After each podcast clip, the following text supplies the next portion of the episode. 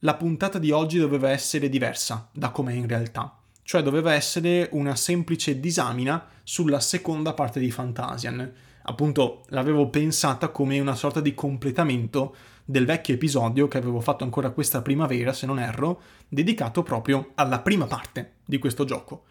Poi ho cambiato idea, ho detto non, non voglio, cioè non mi basta fare semplicemente un episodio in cui parlo delle meccaniche di gioco nuove, dei personaggi, della storia, del finale, delle boss fight e di tutto quello che ruota attorno, diciamo, al gioco duro e puro, molto semplicemente. Ma voglio fare qualcosa di diverso, cioè non, non, non mi basta quello. Perché man mano che giocavo, man mano che mi accorgevo che questo gioco è clamoroso, cioè la seconda parte possiamo riassumerla come una prima parte al quadrato, cioè ha tutto quello che è la prima parte, ma di più. Meglio, con più cose, con più meccaniche, con più boss fight, con una difficoltà veramente eh, sfidante, una difficoltà ostica che ti mette alla prova, che ti fa provare le boss fight più volte, te le fa imparare, eh, ti fa farmare addirittura, cosa che nella prima parte non si faceva mai o veramente quasi mai, solo verso la fine magari qualcuno può pensare di farmare un paio di livelli. Quindi è un gioco sostanzioso, corposo, tosto, un JRPG veramente hardcore che mostra il suo lato hardcore appunto in questa seconda parte e offre anche dei contenuti di endgame in continua evoluzione con tanto di New Game Plus. Quindi è veramente un progetto mastodontico, bellissimo e che vi consiglio, cioè io torno a consigliarvelo. Non, non so più come, con che parole consigliarvi Fantasian. È qualcosa che secondo me va giocato, senza se e senza ma. Però, ecco, invece di fare una ripetizione della vecchia puntata, potete ascoltarvi quella vecchia che tanto va bene lo stesso, perché le, le cose, gli, gli, elogi che ho fatto alla prima parte sono tranquillamente replicabili al quadrato per la seconda. Quindi oggi volevo fare un discorso un pochino più generale, perché eh, man mano che giocavo mi accorgevo che il gioco mi dava sempre più spunti, sempre più novità, sempre più meccaniche interessanti. E ho detto, non è possibile non è davvero possibile che se ne parli così poco, o per nulla. Cioè, eh, dal dibattito in generale, cioè dal, dal dibattito mainstream, eh, Fantasian eh, manca, non c'è. Nei siti specializzati è un fantasma. Il gioco non esiste, è come se non fosse mai uscito. Eh, le notizie nemmeno escono più. Eh, si magari si fa la notiziola per l'aggiornamento, cosa che non ho mai capito perché se uno ha il gioco l'aggiornamento lo scarica e vede i contenuti da solo perché c'è la lista dei contenuti nuovi. Quindi, ok, a parte quello, su siti italiani e su siti internazionali non è che se ne parli di sto gioco, anche sui social non c'è. A meno che uno non segua strettamente i profili eh, di Mistwalker eh, o di Sakaguchi, sta roba non c'è. E anche su YouTube i video non ci sono. O se ci sono, hanno pochissime visualizzazioni, cioè la gente lo cerca pochissimo questo gioco. Eh, le guide, ecco, le guide ci sono. Su Google se cercate una guida siete bloccati e volete andare avanti, le guide ci sono fortunatamente. Almeno quello, almeno qualcuno l'ha, l'ha giocato e l'ha finito sto gioco. Però per il resto ho notato una aridità, una pochezza del dibattito veramente disarmante. E questo gioco, ve lo ripeto, starà su Apple Arcade per molto tempo. Noi non sappiamo se è un'esclusiva o un'esclusiva temporanea. Sappiamo solo che in questo momento è solo su Apple Arcade e potete giocarlo solo con un iPhone, con una, un, un iPad, con un Mac, con Apple TV, quindi con dispositivi abbastanza nuovi da poter avere Apple Arcade all'interno. In un mese, che è il mese gratis di Apple Arcade, non lo finirete mai. Ok? Quindi almeno un paio di mesi di gioco ci vogliono per farvi capire quanto è enorme questo gioco, è veramente, cioè un gioco vero. E, sembra strano da dire, però appunto nei giochi per mobile eh, c'è questa, questa nomea, questa cattiva nomea che non è frutto del caso, eh, parliamoci chiaro, ne ho parlato anche in passato, i giochi mobile ne hanno ben donde, diciamo, di, di, non lamentarsi di questa nomea. Cioè, alla fine è un po' meritata, però Fantasia Maledizione è un gioco veramente bello, cioè è un gioco veramente eh, ben fatto. Quindi senza dubbio eh, Mistwalker forse sapeva, poteva prevedere, forse nemmeno gli interessava così tanto ehm, di essere molto chiacchierato. Cioè, eh, Fantasian quest- in questo momento è il gioco per chi è veramente appassionato di JRPG e ne sa talmente tanto che sa che Sakaguchi è un genio e sa che Sakaguchi ha fatto un nuovo gioco. Perché altrimenti non arriva al grande pubblico. Oppure arriva magari al grande pubblico che ha un iPhone, scorre un pochino su Apple Arcade eh, e trova, oh, to, c'è questo Fantasia, vediamo che cos'è, ma non lo ricollega a Sakaguchi, non lo ricollega alla grande storia di Final Fantasy, non lo, no, non lo ricollega forse ai grandi classici dei JRPG. Ok? E, e quindi, evidentemente, Mistwalker sapeva, eh, poteva immaginare cosa andava incontro, cioè Fantasian è il cavallo di Troia di Apple Arcade, cioè lui che apre la pista. Eh, e per questo è difficile che arrivi a tante persone, perché Apple Arcade è una roba molto di nicchia, molto di nicchia. Già gli utenti Apple non sono, diciamo, idealmente tutti videogiocatori, ok? Un po' diverso sarebbe stato pubblicarlo su Android, ok? Capiamoci. Eh, I target sono un pochino diversi e in più appunto nessuno ne parla. E questo mi apre a un'altra riflessione che ho fatto, cioè ormai, se ci pensate bene, i contenuti eh, dedicati ai videogiochi sono di due tipi, nella maggioranza dei casi. Poi è chiaro, le, anche lì i diamanti ci sono, cioè la gente che sa parlare di videogiochi e che sa quello che dice c'è, però bisogna cercarla. Al grande pubblico, secondo me, arrivano due tipi di contenuti. I contenuti di puro intrattenimento, che sono pensati per tutti, diciamo, quindi dal bambino all'adolescente, giovane adulto, ok, mettiamola così, facendo proprio roba spannometrica ma per intenderci, quindi roba di intrattenimento che è basata su titoli che vanno, che vanno già, quindi che cavalcano successo dei titoli di giochi che la gente già gioca, quindi video su Fortnite, su Warzone, che caspita ne so, su Crash Royale, va ancora, non lo so, eh, o sull'ultimo AAA pubblicato da Sony, insomma, questi sono i video grossi che arrivano. Il secondo tipo di video, eh, che non è per forza in, in, in contrasto con quest'altro, ma spesso le cose si incrociano, sono i video pubblicitari. Sono cose sponsorizzate per cui il creatore di contenuti, che sia uno, uno, youtuber, uno streamer, quello che vi pare, o anche un sito di informazione, perché i siti di informazione fanno molta pubblicità, e questo forse potrebbe essere un problema per molti aspetti, perché poi quei siti fanno anche critica, tra virgolette, però che la, la, la critica così non è credibile, però in ogni caso i contenuti pubblicitari li fanno un po' tutti, quindi o il creatore dei contenuti, vi ripeto, youtuber, streamer, sito specializzato, quello che vi pare, fa un video per intrattenimento essendo pagato per farlo, quindi c'è un publisher che paga per fare il contenuto, che evidentemente non può essere di critica, perché appunto c'è un pagamento dietro, eh, oppure sono video che se non sono pagati comunque sono destinati al grande pubblico, alla grande massa. E se tu mi pubblichi un JRPG, che è già di per sé è un genere no, ostico da masticare, e me lo pubblichi su Apple, su Apple Arcade, già ti tagli le gambe. Mettiamola così. Purtroppo, perché queste sono regole di mercato. Funziona così. Gli utenti Apple tendenzialmente non sono videogiocatori. E piano piano forse lo stanno diventando con Apple Arcade, però la strada è ancora molto lunga. Mi crea un contenuto, cioè mi, mi, mi crea un videogioco appunto solo per Apple. Quindi il creatore dei contenuti sa che quel contenuto è visto già da un numero inferiore di utenti. Sono di più quelli che hanno Android rispetto a quelli che hanno un iPhone, un, un dispositivo Apple. Punto numero uno. Punto numero due, anche se, tu, anche se io lo pubblicassi, anche se volessi dire facciamo, buttiamo il cuore dietro l'ostacolo e pubblichiamo il nostro contenuto, in ogni caso eh, la gente guarda video su videogiochi che gioca, che ha la possibilità di giocare. Eh, perché Fortnite va così tanto? Perché è una macchina che si autoalimenta. La gente guarda Fortnite perché lo gioca e lo gioca perché è gratis e quindi continua a guardarlo perché si infotta con il gioco e continua a cercare roba su quel gioco. E i dodicenni, i bambini, non hanno possibilità indipendente e autonoma di comprarsi un, un, iPhone, un Mac, quindi comprare roba molto costosa e, di conseguenza quel, quel, quel, particolare contenuto non avrebbe così tanto seguito perché banalmente la gente dopo uno o due video si scazza perché è un gioco che non potranno mai avere non nel breve periodo, quantomeno. E quindi il contenuto cala e la gente non lo guarda. Quindi queste logiche qua di mercato hanno tagliato le gambe a Fantasian, che non esiste praticamente, nel dibattito non c'è.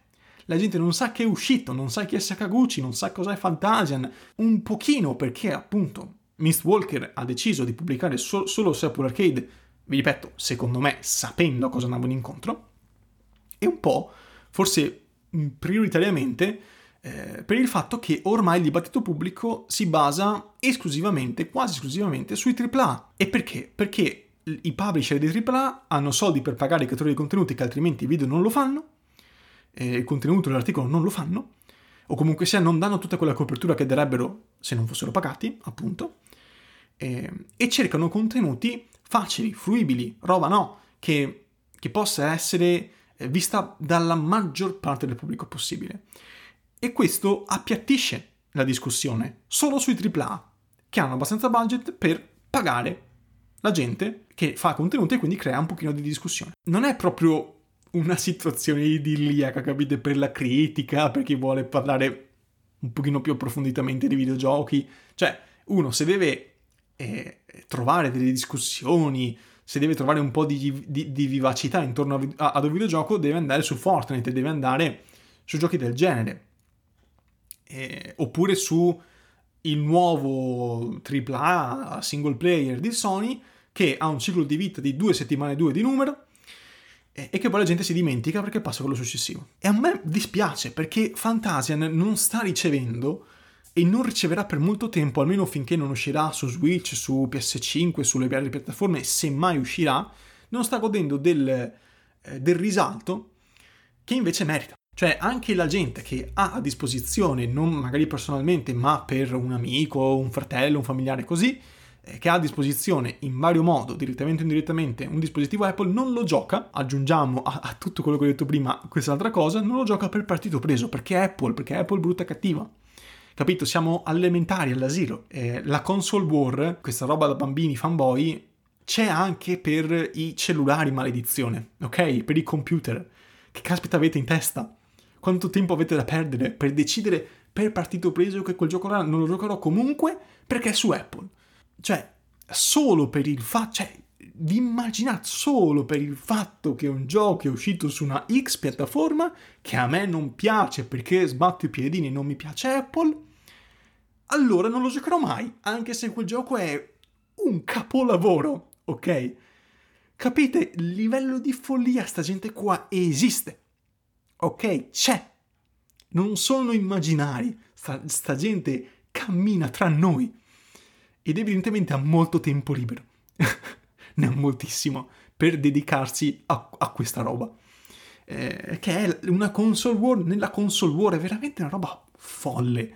Cioè, what? Perché? Cioè, se avete a disposizione direttamente o indirettamente, per amici, familiari, quello che vi pare, un dispositivo Apple e potete chiederlo in prestito, correte, ma velocissimi a giocare Fantasian, ma proprio di corsa perché è, è qualcosa che potrebbe davvero piacervi tanto. Poi magari vi fa schifo per X motivi, e va bene. Però almeno provatelo, perché è veramente prezioso. Un'altra titubanza che si ha è per i comandi touch. Raga, cioè il touch io lo odio, lo detesto, è qualcosa veramente che mi fa innervosire. Però giocarsi un JRPG così come Fantasian su cellulare o su un iPad con il touch è perfetto. Si può giocare sia con i controller, e ok, siamo abituati a quelle meccaniche là, ai tasti, insomma, è comodissimo, non vi dico di non farlo, anzi, se potete, fatelo, non è un problema. Ma se non avete la possibilità di attaccarci un eh, joypad con il Bluetooth, ormai quello PS4 per esempio va tranquillamente, ma anche tanti altri eh, vanno, sono compatibili con, con, con, i dispositivi Apple, quindi tranquillissimi. Se non ne avete comunque, i comandi touch sono veramente eccellenti, proprio tanto eccellenti, sono stati migliorati con la seconda parte, quindi tutti i piccoli problemini per aprire forzieri, per fare delle cose molto precise, eh, che sono pochissime nel gioco, però ci sono, quelle cose là forse sono state addirittura migliorate, corrette con gli aggiornamenti con la seconda parte, quindi tranquillissimi, è proprio più che giocabile, io, io, nella seconda parte non ho mai attaccato il joypad, mai, non ho mai avuto necessità di attaccarlo. L'ho giocato solo con i comandi touch. Solo con i comandi touch che sono pensati per questo gioco. Sono perfetti. E, e ve lo dico io che appunto tendenzialmente li detesto. E quindi, appunto, se avete il timore del touch, proprio la cosa più tranquilla che possiate immaginare. Non ve ne accorgerete neanche. A un certo punto sarete così abituati che non penserete più sto giocando con il touch, ma sto giocando e basta. Ed è giusto così, cioè non lo sentirete come un sistema di controllo alieno. È calza a pennello per questo gioco. L'estetica è bellissima, i diorama sono meravigliosi, le mappe sono clamorose, eh, c'è l'overworld, c'è il teletrasporto, puoi andare dappertutto, c'è l'albero delle abilità incredibile da sbloccare con un sacco di potenziamenti, un sacco di abilità, hanno aggiunto mille cose in questa seconda parte. Quindi se voi lo cominciate adesso Fantasian, non è che avete lo stacco prima seconda parte, è tutto di fila con tutti i miglioramenti che hanno fatto con gli aggiornamenti, quindi è proprio un must. Avete anche il New Game Plus, contenuti di game aggiuntivi che hanno messo recentemente con gli aggiornamenti. È un tripù di una festa. È una festa sto gioco. A livello di trama, che ho seguito sì e no, ve l'avevo già detto, quando una roba è tutta in inglese ehm, faccio un po' fatica proprio a livello di attenzione a starci dietro, dopo un po' mi annoio se tutto in inglese, ma ve l'avevo già detto, insomma è una cosa che ripeto spesso. Quindi questo è l'unico neo che si può trovare, però se uno mastica l'inglese, cioè questo gioco qua è seguibilissimo, ok? Più che seguibile.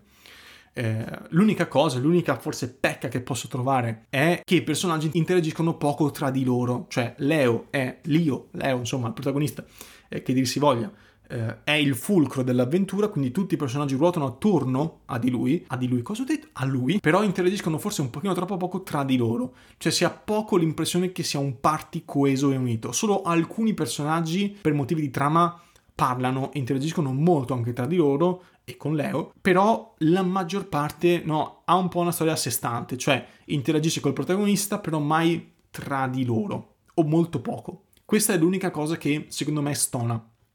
Per il resto, io non ho niente da dire. Quindi basta, eh, io no, non so più cosa dirvi. Più che altro, appunto, la mia eh, critica qui è nel sistema in generale nel sistema commerciale legato ai videogiochi, ai contenuti dei videogiochi che ormai si è appiattito su contenuti pubblicitari, cioè eh, gira che ti rigira, mh, mm, il contenuto è o di puro intrattenimento non pagato, ma molte volte è un contenuto pubblicitario sponsorizzato e che comunque si basa solo su titoli AAA.